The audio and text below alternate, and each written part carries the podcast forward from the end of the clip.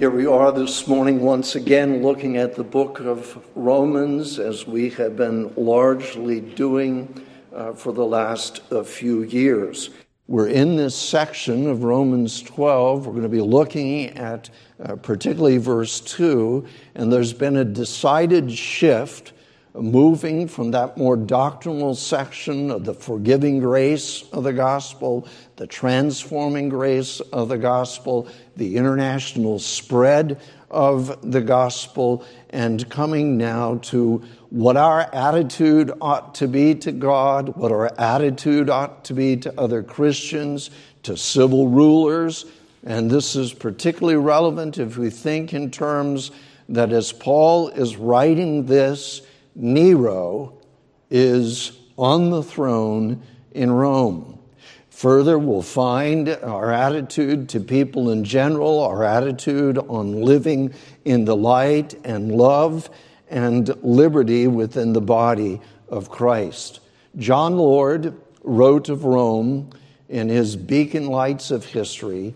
We have now surveyed what was the most glorious in the states of antiquity. We have seen a civilization which, in many respects, rivals all that modern nations have to show in art, in literature, in philosophy, in laws, in the mechanism of government, in the cultivated face of nature, in military strength, in aesthetic culture. The Greeks and the Romans were our equals. Yet all this splendid exterior was deceptive for the deeper we penetrate the social condition of the people, the more we feel disgust and pity, supplanting all feelings of admiration and wonder. It is a sad picture of oppression, injustice, crime, and wretchedness which I have now to present. Glory is succeeded by shame, strength by weakness, and virtue by vice. This Roman bathhouse there in Bath, in the United Kingdom, is simply to remind us that this was uh, this scene of much uh, wickedness. We've heard in Romans 1 about the dishonoring of their bodies, God giving them up to vile passions because of that. God gave them up to a debased mind to do uh, what ought not to be done. These are things that Paul could see in the Roman society around him with their unrighteousness, their evil, their covetousness, their malice. They are full of envy, murder, strife, deceit, maliciousness. They are gossips, slanderers, haters of God, insolent, haughty, boastful, inventors of evil, disobedient to parents, foolish, faithless, heartless, ruthless. And if we are honest, in our unconverted days, we are marked by these same sins. And strange as it is, we as believers are opposed to all of these sins, and yet in our weaker moments, there is an attraction that the remaining corruption in our heart has to go out to one or another of these sins. In the book of Romans, we hear the warning about idolatry, and we look at current Rome and see emperor worship and see that Nero felt bad after he murdered, murdered his second wife, Poppaea, and so he had a temple built to her. We have the warning against adultery in Romans 1, and we think of Nero who married his Poppaea's second wife, and they were involved in an adulterous relationship all that took place in the public baths. We hear the warning about murder, and we can simply look at Nero and see that Nero murdered his mom. Well, but we don't feel as bad when we learn that she murdered her husband so that Nero could come up. But then when mom was working with his brother in law, trying to keep Nero somewhat in line and trying to get him to be nice to his first wife that mom liked, well, mother ends up dead, the brother in law ends up dead, and the first two wives end up dead at Nero's instigation. The gladiators, people being fed to the beasts, and Christians burned for the fire that likely Nero started to clear out area that he wanted to build. And the Christians need to be blamed for that and are burned for supposedly causing the fire. Covetous. You can read these historical accounts of the vast amount of food that was spent on a meal for somebody just dropping in at the home. There's such extravagance on the part of the wealthy that came uh, on the backs of the poor. I appeal to you, therefore, brothers, by the mercies of God, to present your bodies as a living sacrifice, holy and acceptable to God, which is your reasonable or your spiritual worship. Do not be conformed to this world, but be transformed by the renewal of your mind, that by testing you may discern what is the will of God, what is good, acceptable, and perfect. The Heidelberg Catechism, one of these historic Reformed catechisms, asks in its first question What is your only comfort in life and in death? I want you to see its fittingness to Romans 12, 1 and 2. That I am not my own, but belong body and soul in life and in death to my faithful Savior, Jesus Christ. He has fully paid for all my sins with his precious blood and has set me free from the tyranny of the devil. And we could read on, but I'm jumping on to question two. What must you know to live and die in the joy of this comfort? Three things. First, how great my sin and misery are. Second, how I am set free from all my sins and misery. Third, how I am to thank God for such deliverance. I urge you, brethren, by the mercies of God, all that He's done for us, that you present your body as a living sacrifice to God. The way we think is that you do what you're supposed to do, child, and I will give you the cookie. You don't get paid on Monday for the week of work that begins on Monday. You get paid on Friday. You do the work, then you get paid.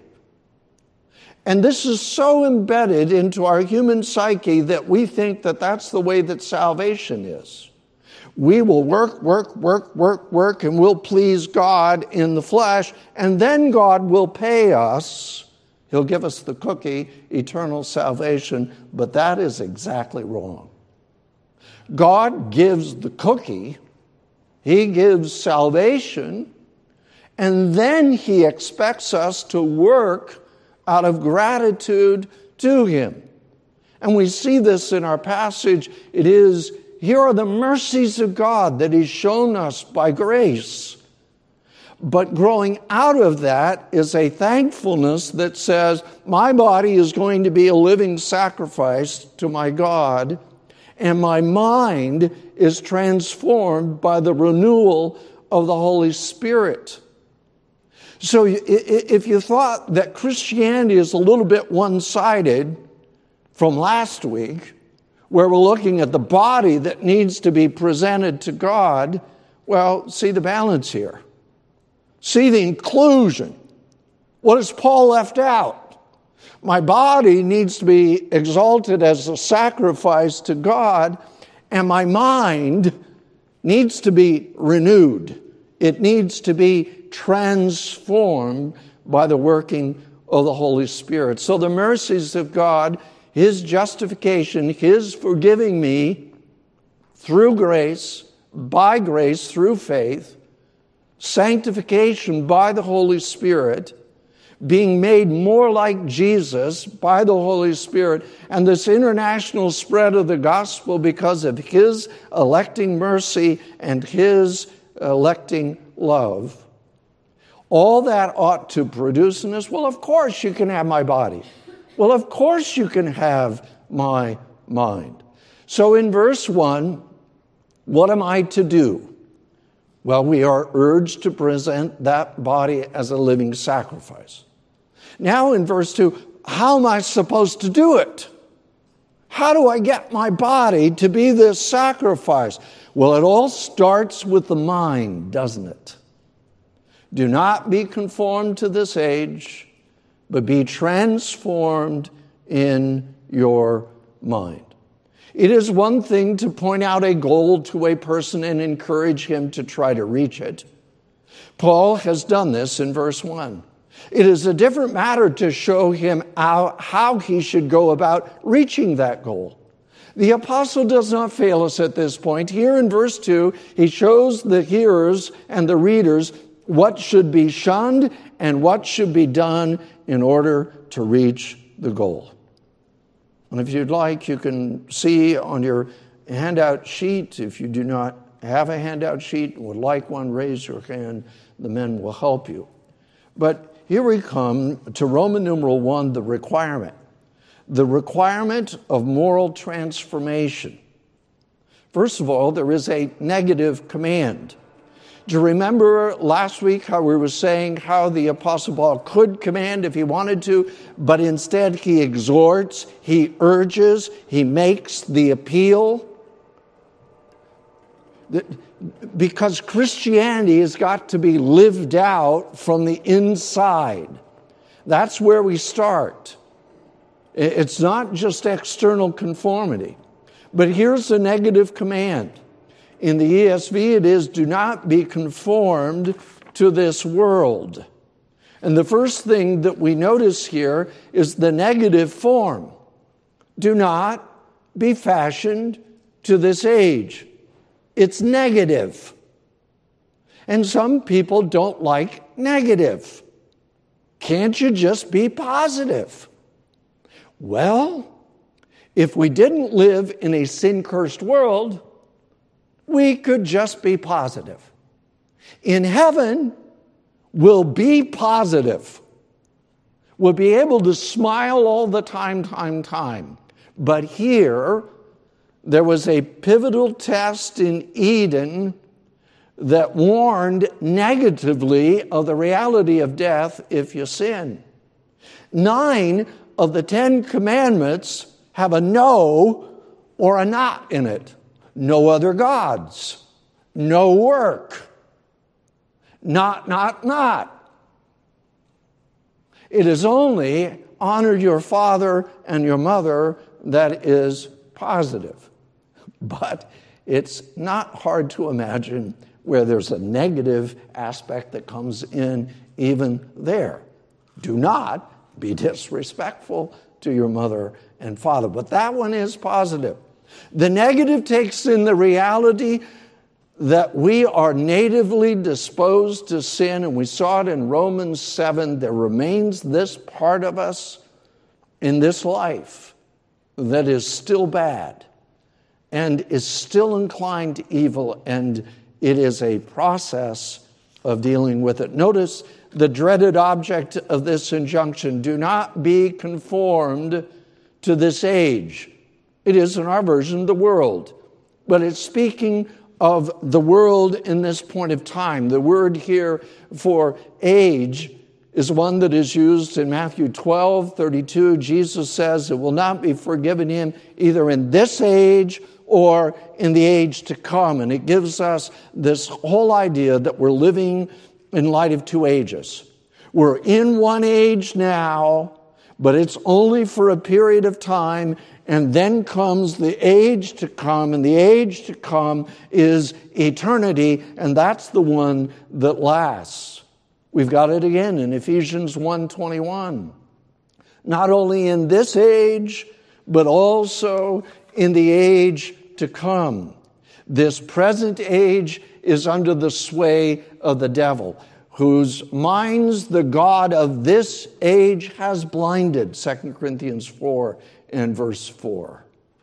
And one of the reasons why we ought to be careful that we are not fashioned that we are not pushed into the mold of the world is because this age is not going to last. Don't wrap everything up into this world. Uh, everything that I think about, well, it's, it's my clothes, it's my car, it's my home, it's my retirement account. And, and, if, and if your horizon gets no higher than this age, then you're in trouble. It's a passing age. Further, notice with me the essence of the injunction do not be conformed, do not be fashioned. One has come up, uh, Phillips has come up with a famous paraphrase of this Do not let the world around you squeeze you into its mold. And that is exactly what is happening for any of you young people that are going back to school, whether you're a public high school or you're a public university that you're in. The world is trying to take you and fit you into its mold. You need to think like the world. You need to think in terms that there is no creator God but our God of chance will do just fine. Uh, the world is going to press you into its mold. There are no male female distinctions. This whole antiquated notion that God made them in His image, God made them male and female in His image, after His likeness. No, get rid of that. The whole notion that you have a conscience, that you feel guilty, uh, that's an evolutionary hangover from a, from a bygone era. You're, and Paul says, you can't let them do that, do this to you. And we have to keep in mind, it's not like these believers at Rome are living in a wonderful Christian utopia. No, they're living at the center of paganism. And like you and me, they're going to have something in their hearts that at their bad moments wants to go out towards some of these sins, or at least the example of those around there pulls down their own moral standard. Do not be fashioned to this age. This word of being fashioned, it, it, it comes from a, a, term of the, the, the schema, the, the, the appearance, the framework. For the framework of this world is passing away. But then keep in mind that the precise grammatical form that this is given is a present imperative which tells us that this is not like baptism. I got baptized once, good for you. That's all you need to do. If you're a believer, then one bat, that'll do it.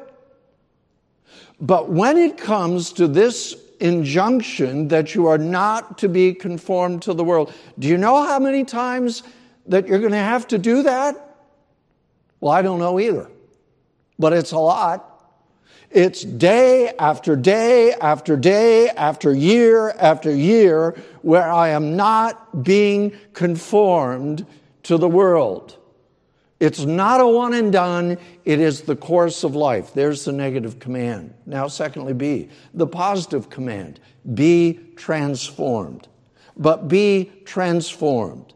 Here is the term from which we get our metamorphosis.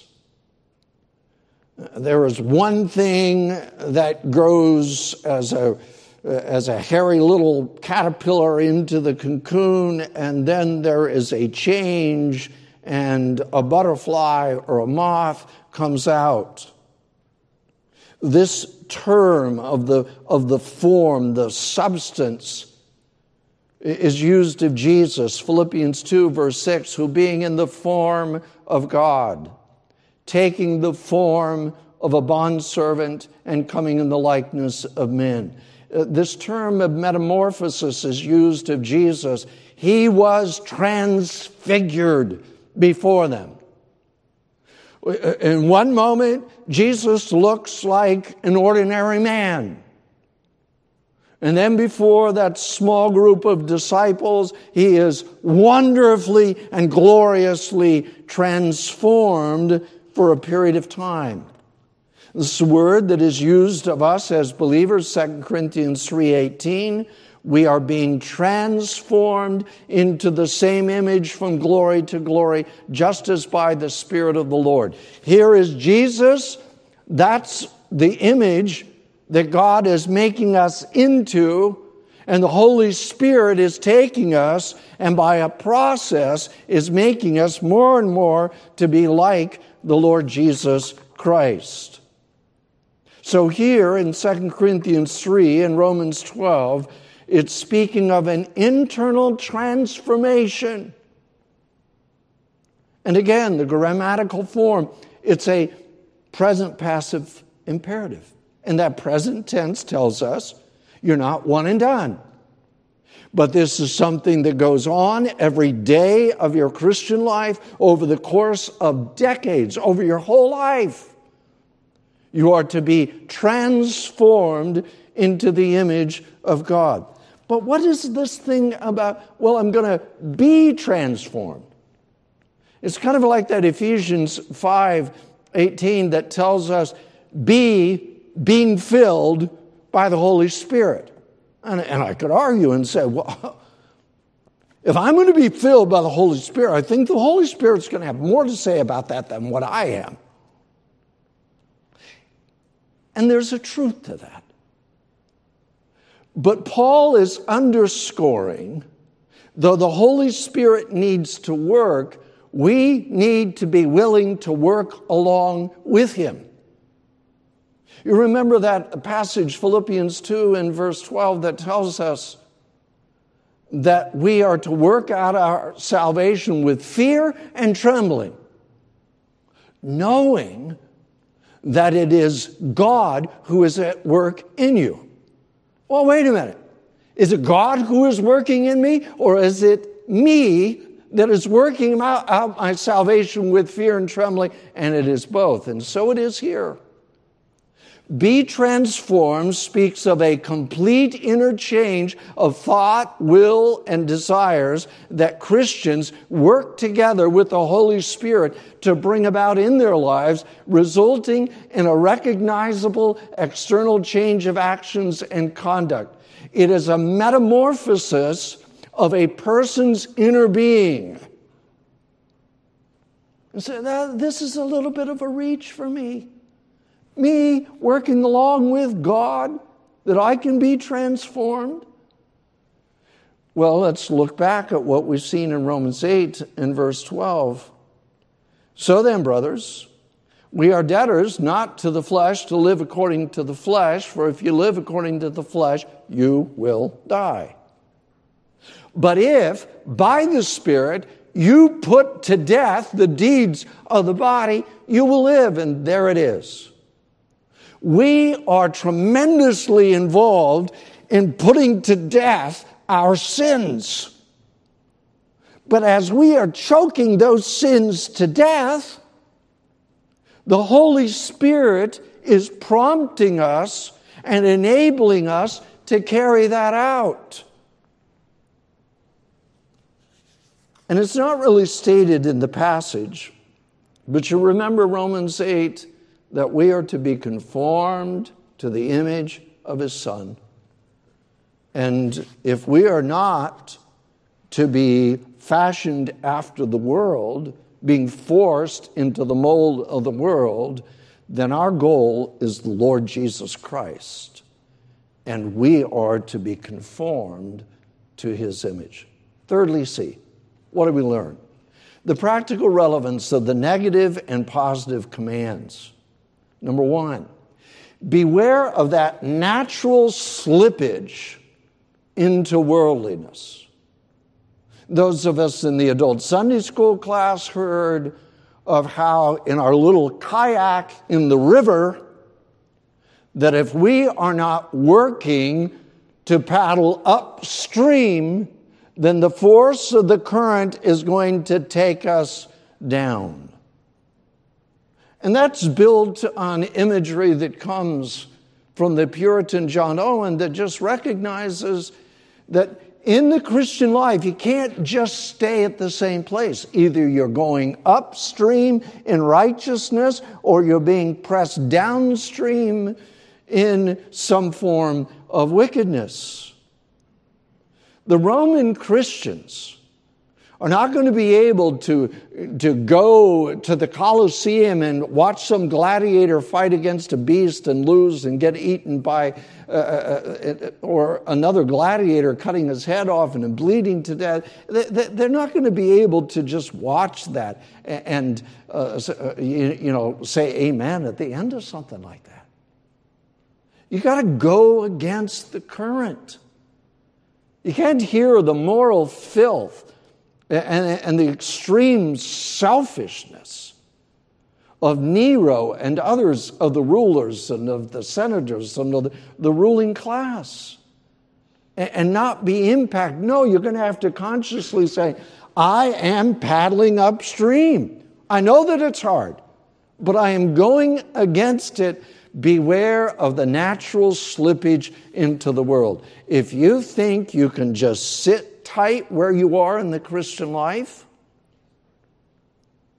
then I'm going to predict that if we root around a little bit, you're going to find that there is slippage into worldliness. Do not be conformed to this age. Secondly, beware of stagnation and pride at past achievement. When we're tempted to ease up and to relax our scanner and not do as what we heard in Sunday school in one of the comments of at the end of the day, scanning our lives, looking back over our lives. What direction am I going? If we will scan our lives, we're always going to find areas where the Spirit of God is saying, You need to work on this. You need to work on that. This needs to be developed. And if you think that as a believer you're going to get beyond this process of sanctification in this life, let me tell you, you're going to be bitterly disappointed. We can avoid one area, we can avoid immorality, but become bitter in our lives. How does that fit with the fruit of the Spirit is love, joy, peace. And I'm marked by bitterness. Keep on the path. Keep looking at the negative spirit of this age and say, I don't want to be like that. I don't want to be godless. I don't want to forget that God is my creator. I don't want to fight against God and say that though God made me a male, I want to become a female. I, I don't want to fight against God in that. One man, one woman together for life. That's God's standard. Romans 12 is diametrically opposed to the subtle workings of stagnation, where I am not really growing in grace. Take heed when you think you stand, lest you fall. Thirdly, beware of a fatalistic diminishing of God's grace. The days are too evil, there is no hope of sanctification. Everyone in my school, everyone that I know in my university, everyone is heading in this direction. And there's no hope that I'm going to be able to stand against the tide of wickedness. Do not diminish the power of God's grace. Who is Paul talking to? He's talking to those living at Rome all the selfishness, all the intrigue, all the self advancing and self promoting murder of Nero's court at Rome? And Paul says, Oh, yeah, well, in your case, there is no hope. Forget it. Let's just go home. Let's close up shop. No, the temptations of our, society can be great, but the power of the Holy Spirit is greater. No temptation has overtaken you except such as is common to man, but God is faithful, who will not allow you to be tempted beyond what you are able, but with the temptation will provide a way of escape that you may be able to bear it. God's standard is you have not yet resisted to bloodshed, striving against sin. And whatever difficulties we're facing in our society, where the world, the devil comes to us as an enticing prostitute to pull us into sin. Our brothers and sisters there in China face a, monster that is going to hit them over the head if they don't do what the monster wants. They've just released in recent days that the, the approved churches, the three self churches, have to agree now to promote the policies of President Xi, and they have to agree that the church is going to support the China's Communist Party's agenda. Uh, one pastor responding said, Well, then why don't Christians just join the Communist Party? It's a whole different situation there. But to these believers living in the rotting filth of decadent Rome, they are to not be conformed to the world and they are to be transformed by the renewing of their minds. Here we are, Roman numeral 2, the means. The means of the moral transformation. First of all, A, the identity of the process, it is renewal, the renewal of your mind. The word here is used of the new covenant, a new heaven, new song, new Jerusalem. And here Paul is highlighting the new you, the transformed you. There is this newness of life, Romans 6. We are to serve in the newness of the Spirit, Romans 7 and verse 6.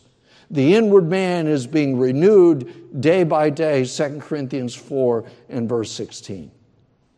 Please understand that this is not a self help manual for those who want to please God. These directions of Romans 12 are given to the church of believers who already know forgiving grace and already have been taught about sanctifying grace and have been taught about taking the gospel to the ends of the earth. It is at this time that the mercies of God are invoked to urge us to live for God out of thankfulness. Secondly, B, the focus of the process. What needs to be renewed? Your mind. Be transformed by the renewal of your mind. The general meaning is it's the thought, the reason, the understanding. Uh, Paul is going to talk in Ephesians 4 about the futility of their mind as an unbeliever, and then he's going to say, But you be renewed in the spirit of your mind. And what's the practical relevance? First of all, number one, exercise your mind as a Christian.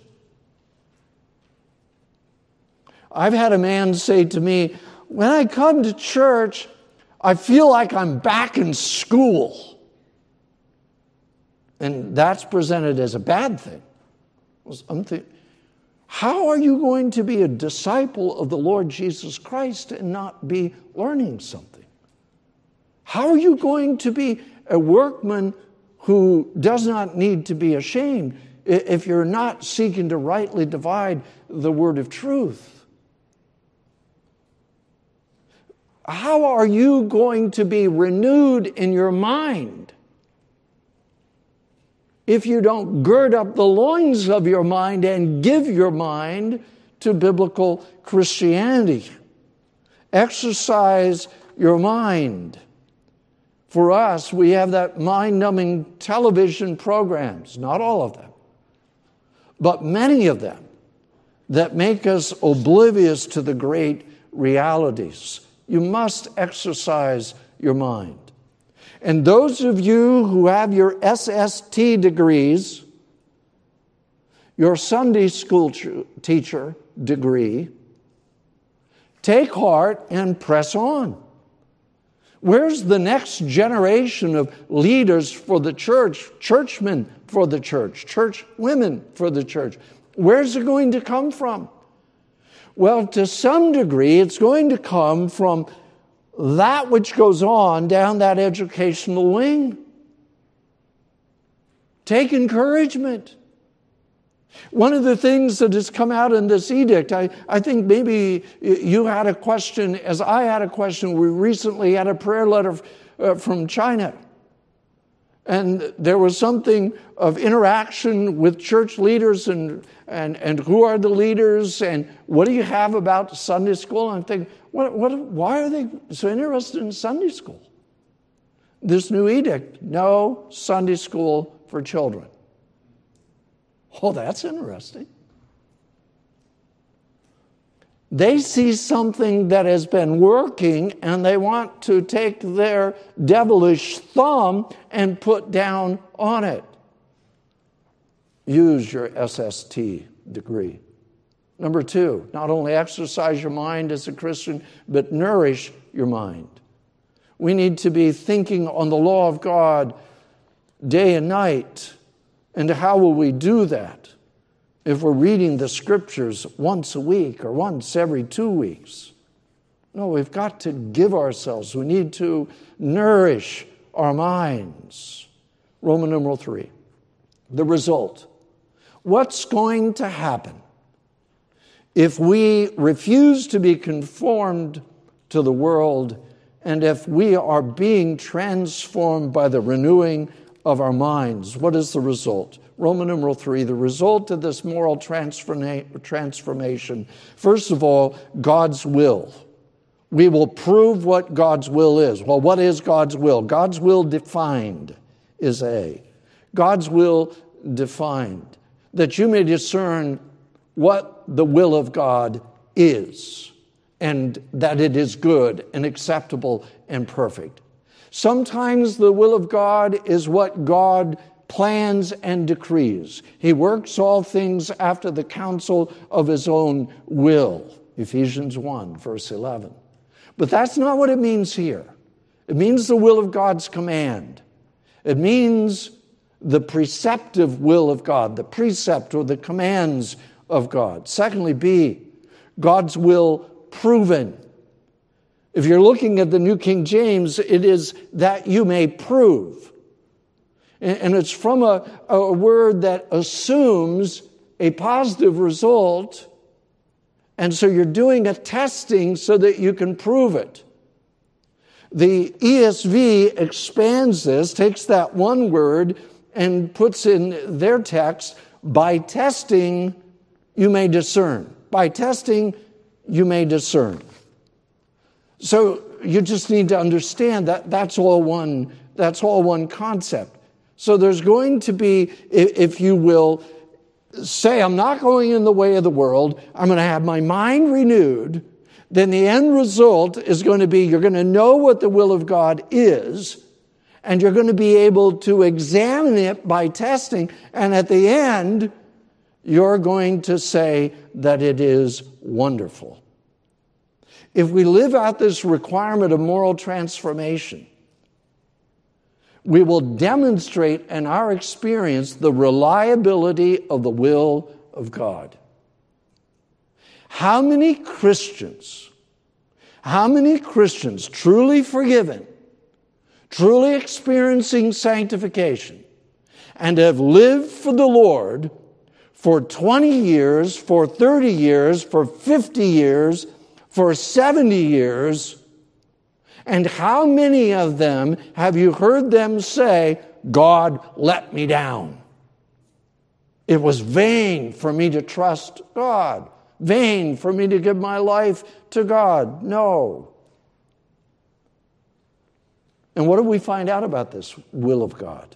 Thirdly, now, God's will described. God's will described. And it's an unusual uh, way that the text highlights this good and acceptable and perfect. It takes these adjectives that describe and then puts uh, an article out in front and says, the good, acceptable, and perfect. Uh, uh what are you going to find out that the will of God is? We're going to find out that it is the good, that it is the acceptable, and it is the perfect. It is good. Therefore, the law is holy and the commandment holy and just and good. It is acceptable. Romans 12 and verse 1 acceptable. It's pleasing to God. It is perfect. Perfect in its scope and perfect in its depth. When we arrive at heaven, whether we're a, a just soul of men made perfect, or whether it is at the final day when body and soul are glorified. Whenever we get to heaven, we are going to be in perfect alignment with the will of God. And what we have in the scriptures is to guide us so that we can know the will of God. And if we're honest, our greatest issue is not understanding what God wants us to do. Our greater issue is getting us to do what we already know is right. But God's will is good, acceptable, and perfect. Fourthly, D. God's will applied. What is Paul saying about the will of God here? Well, number one, he's saying consider its place, the will of God, its place of government. It has authority over our lives. What does Jesus want me to do? What does God want me to do? His law is to guide us and direct us. Now, I want you to turn with me to Romans chapter 13. Maybe you flip a page or two. Romans 13, verses 8 through 10. And I want to read these three verses and I want you to do some counting. I want you to see how many times does love appear and how many times do we find a law from the Ten Commandments. Now, before we do this, please understand that Paul is not putting the law in here for Christians until he has already dealt with their universal need of the gospel He's already told them about justification by faith. He's already told them about sanctification by the Spirit. And with all those building blocks in place, he says, Now, Christians, I'm going to give you some of God's commandments as a repeat. So here it is, Romans 13, verse 8. We begin reading together. Owe no one anything except to love each other. For the one who loves another has fulfilled the law. For the commandments, you shall not commit adultery, you shall not murder, you shall not steal, you shall not covet, and any other commandment are summed up in this word you shall love your neighbor as yourself. Love does no wrong to a neighbor, therefore, love is the fulfilling of the law. How many times do you find a commandment being repeated? Well, by my count, it's four. How many times does love appear? First time through, it was four, but I think it's five. Is that what you get? The, what's the point? Paul is extremely comfortable putting a Christian's love for his neighbor and the latter table of the Ten Commandments there together. Not as a way of pleasing God, that's done back based on Romans 3, justification by faith in what Christ has accomplished. But God's will applied. God's will is our governor. It tells us what pleases God. It tells us what we are to do. Number two, by way of the practical relevance, this God, God's will applied. Consider the breadth of application. The law of God is perfect. It's going to touch every area of your life. What would God have me to do? What would God have me to do? And you can legitimately come up and say, God hasn't said a thing about it. I don't have a clue what I'm supposed to do. If you're reading your Bible aright, there will never be a time where you find a situation that God does not give you a principle. And if you think God is not addressing your situation, please talk to a Christian friend and maybe they can help you find it. 2 Timothy 3 tells us that Scripture has been breathed out by God and it's profitable for doctrine, reproof, correction, instruction in righteousness, that the man of God may be complete, thoroughly equipped for every good work. Your commandment, David says, is exceedingly broad. And then as we close this morning, we're looking at the law or the will of God applied. Consider its power of condemnation. Its power of condemnation. I thought you said the law of God doesn't have any power of condemnation for the believer. Well, that's true. But not everyone under the sound of my voice is a believer. And we know whatever the law says, it says to those who are under the law, under its condemnation, that every mouth may be stopped and all the world may become guilty before God. Therefore, by deeds of the law, no flesh will be justified in his sight, for by the law is the knowledge of sin. For some of you, before you can be forgiven, you have to see the misery of you being someone that is in controversy with God, that your life is not according to His will.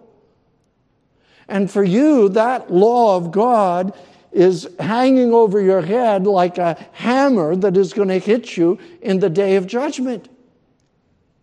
And where do you run for safety? Only in the Lord Jesus Christ. Listen to Jesus. Not everyone who says to me, Lord, Lord, shall enter the kingdom of heaven, but he who does the will of my Father in heaven. Many will say to me in that day, Lord, Lord, have we not prophesied in your name, cast out demons in your name, done many wonders in your name? And then I will say to them, I never knew you. Depart from me, you who practice lawlessness. But Jesus goes on to invite. Therefore, whoever hears these sayings of mine and does them, I will liken him to a wise man who built his house on the rock, and the rain descended, and the floods came, and the winds blew and beat on that house, judgment day. And it did not fall, for it was founded on the rock, founded on the rock of Jesus Christ.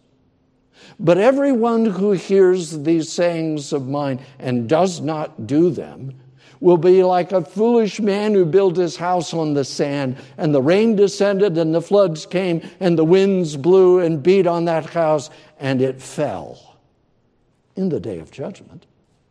And great was its fall. If you are not a believer in the Lord Jesus Christ, then you need to move out from under the hammer of his judgment and get into the shadow of his cross. That's the only place of safety. Believe on the Lord Jesus, and as you go to Jesus at the cross, you take all of your sin with you and you leave it at the cross. You believe in Him and you collect His perfect righteousness. It's as easy as that. Believe on the Lord Jesus Christ, and you will be saved. Let's pray.